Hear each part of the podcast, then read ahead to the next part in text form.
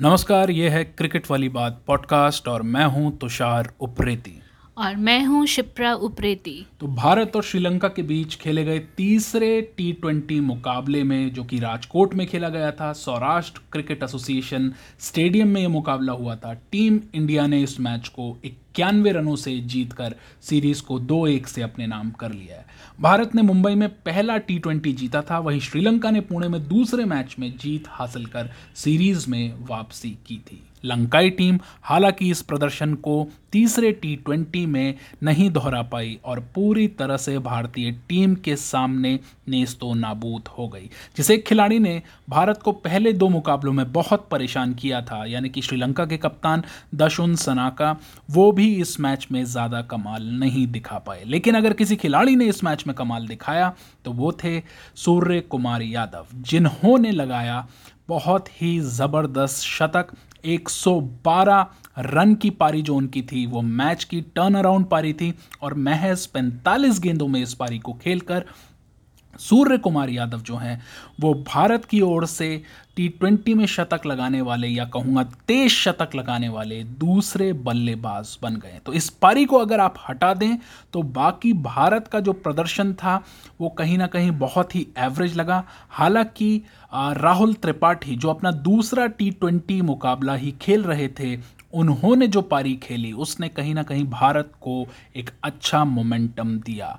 लेकिन सवाल अभी भी बहुत से बनते हैं, ख़ास तौर से इसमें क्या टेक अवेज हैं, भारत जीता ज़रूर, लेकिन क्या यहाँ से लेकर जा रहा है? तो आपने भी मैच देखा, आपकी इस पर क्या राय है? जो मुझे लगा इसमें सूर्य कुमार यादव ने तो बहुत ही बढ़िया प्रदर्शन किया जो कि हम सबने देखा। लेकिन जहाँ तक मुझे लगता है कि बॉलिंग लाइन हम लोगों की काफ़ी कमज़ोर रही है।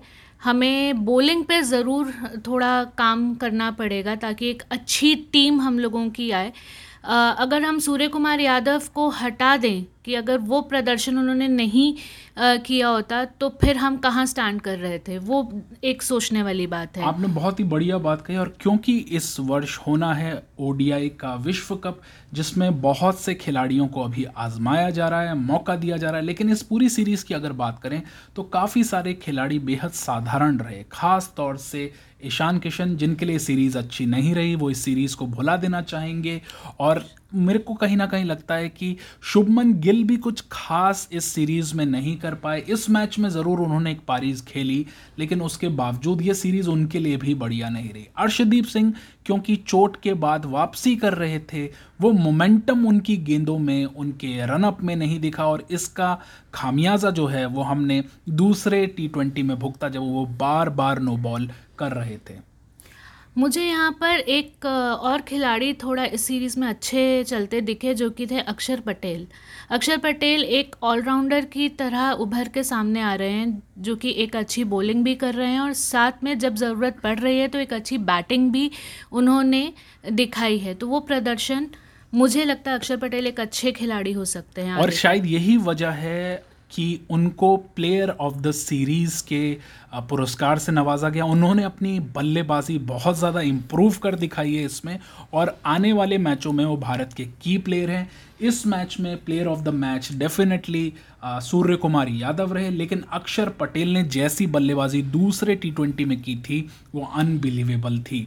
जिस नंबर पर वो आते हैं, वहाँ पे ऐसी आक्रामक बल्लेबाजी करना आसान नहीं होता, क्योंकि वहाँ पे बहुत सारे जो रूल्स हैं, वो अप्लाई नहीं होते, और अक्षर पटेल ने वो कर दिखाया। बल्लेबाजी में बहुत ज़्यादा इम्प्रूव किया। हालाँकि विश्व कप उनका बहुत ख़राब गुजरा था टी ट्वेंटी का, लेकिन उससे ओवरकम करते हुए यहाँ प्रदर्शन बहुत अच्छा रहा।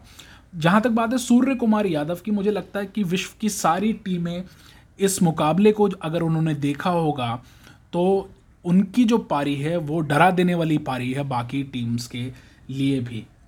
सूर्य कुमार यादव उन पाँच बल्लेबाजों में से एक हो गए जिन्होंने तीन या उससे ज़्यादा टी ट्वेंटी शतक लगाए हैं। रोहित शर्मा इस ली इसमें सबसे आगे हैं जिन्होंने चार टी ट्वेंटी शतक लगाए हैं। ग्लेन मैक्सवेल के खाते में तीन कॉलिन मुनरो के खाते में तीन सबुवन दवीजी जो कि अफ़गानिस्तान के लिए खेलते हैं उनके खाते में भी तीन आ, शतक आते हैं। तो सूर्य कुमार का भारत में ये पहला टी ट्वेंटी शतक था।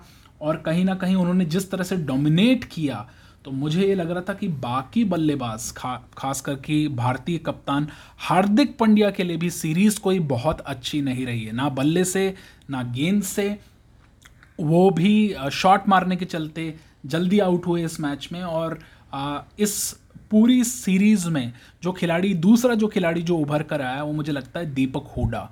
उन्होंने बहुत अच्छी ना केवल बल्लेबाजी की, बल्कि कहीं ना कहीं ये बताया कि मुश्किल घड़ियों में वो उभर कर सामने आने वाले सबसे बढ़िया या युवा खिलाड़ियों में से एक हैं। उमरान मलिक, उन्होंने तो नया रिकॉर्ड ही कायम किया सीरीज़ में 155 किलोमीटर पर आर की स्पीड से गेंद फेंक के भारत की ओर से सबसे तेज़ गेंद करने का रिकॉर्ड बनाया। अब बात, इस बात की ओर प्रकाश डालना चाहिए कि क्योंकि अब आने वाले मुकाबले जो हैं वो ओडीआई के होने हैं, वनडेज़ के और उसमें काफ़ी सारे खिलाड़ियों की वापसी होगी। तो अब क्या अब जैसे नए पुराने थोड़े सीनियर खिलाड़ी जो हैं जैसे रोहित शर्मा विराट कोहली इन सब की वापसी तो होगी ही होगी। हाँ इन सब की वापसी तो होगी ही होगी। तो क्या अब ओडीआईज में इन युवा खिलाड़ियों को मौका मिलेगा? ये देखने वाली बात है। जो मुझे लगता है कि हमें इन लोगों, इन युवा खिलाड़ियों को जिन्होंने इस टी ट्वेंटी में अपना एक प्रदर्शन दिया है अच्छा खेल दिखाया है, इनको भी ओ में खेलने का मौका मिलना चाहिए। क्योंकि इसी तरह से जब तक ये खेलेंगे नहीं, इनको मौके नहीं मिलेंगे तो इनका गेम बेटर कैसे होगा?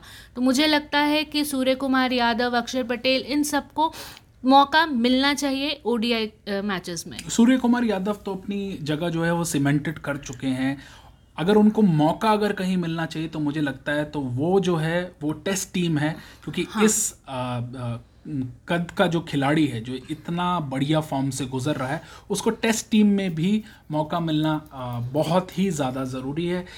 ओडीआई में श्रेयस अय्यर क्योंकि वापस आएँगे सूर्य कुमार यादव वहाँ पे होंगे। सबसे ज़्यादा दिलचस्प ये रहेगा देखना कि स्पिन अटैक जो कि पिछले एक दो साल के अंदर भारत का बहुत कमज़ोर हो गया है, वहाँ पे कुलदीप यादव को वो मौका दिया जाता है, या कुलचा की वो जोड़ी है कुलदीप यादव के साथ चहल की, वो साथ में खेलती है या नहीं खेलती है, इस पे कुछ ज़रूरी सवाल होंगे। उस पर भी चर्चा करेंगे जब ओडीआई सीरीज़ शुरू होगी।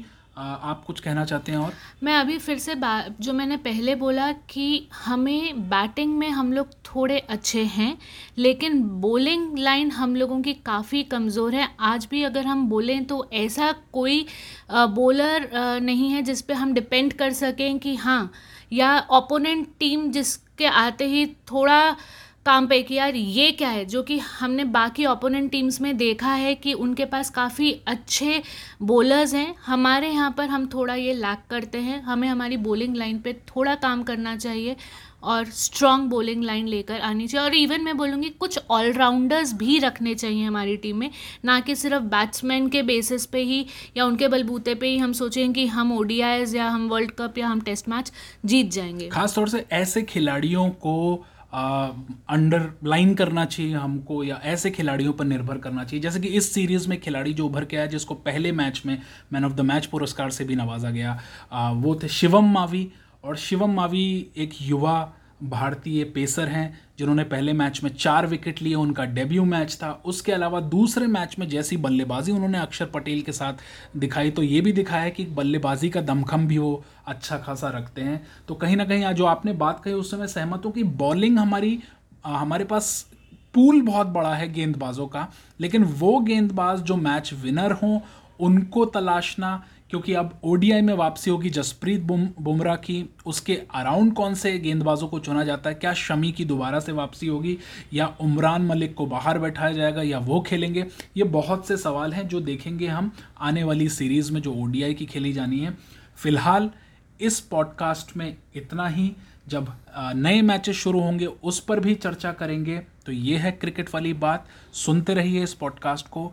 फॉलो करते रहिए इस पॉडकास्ट को नई नई बातें करते रहिए। और अगर आपके पास कोई विचार है या सवाल है तो हम तक ज़रूर पहुँचाइए। धन्यवाद। धन्यवाद।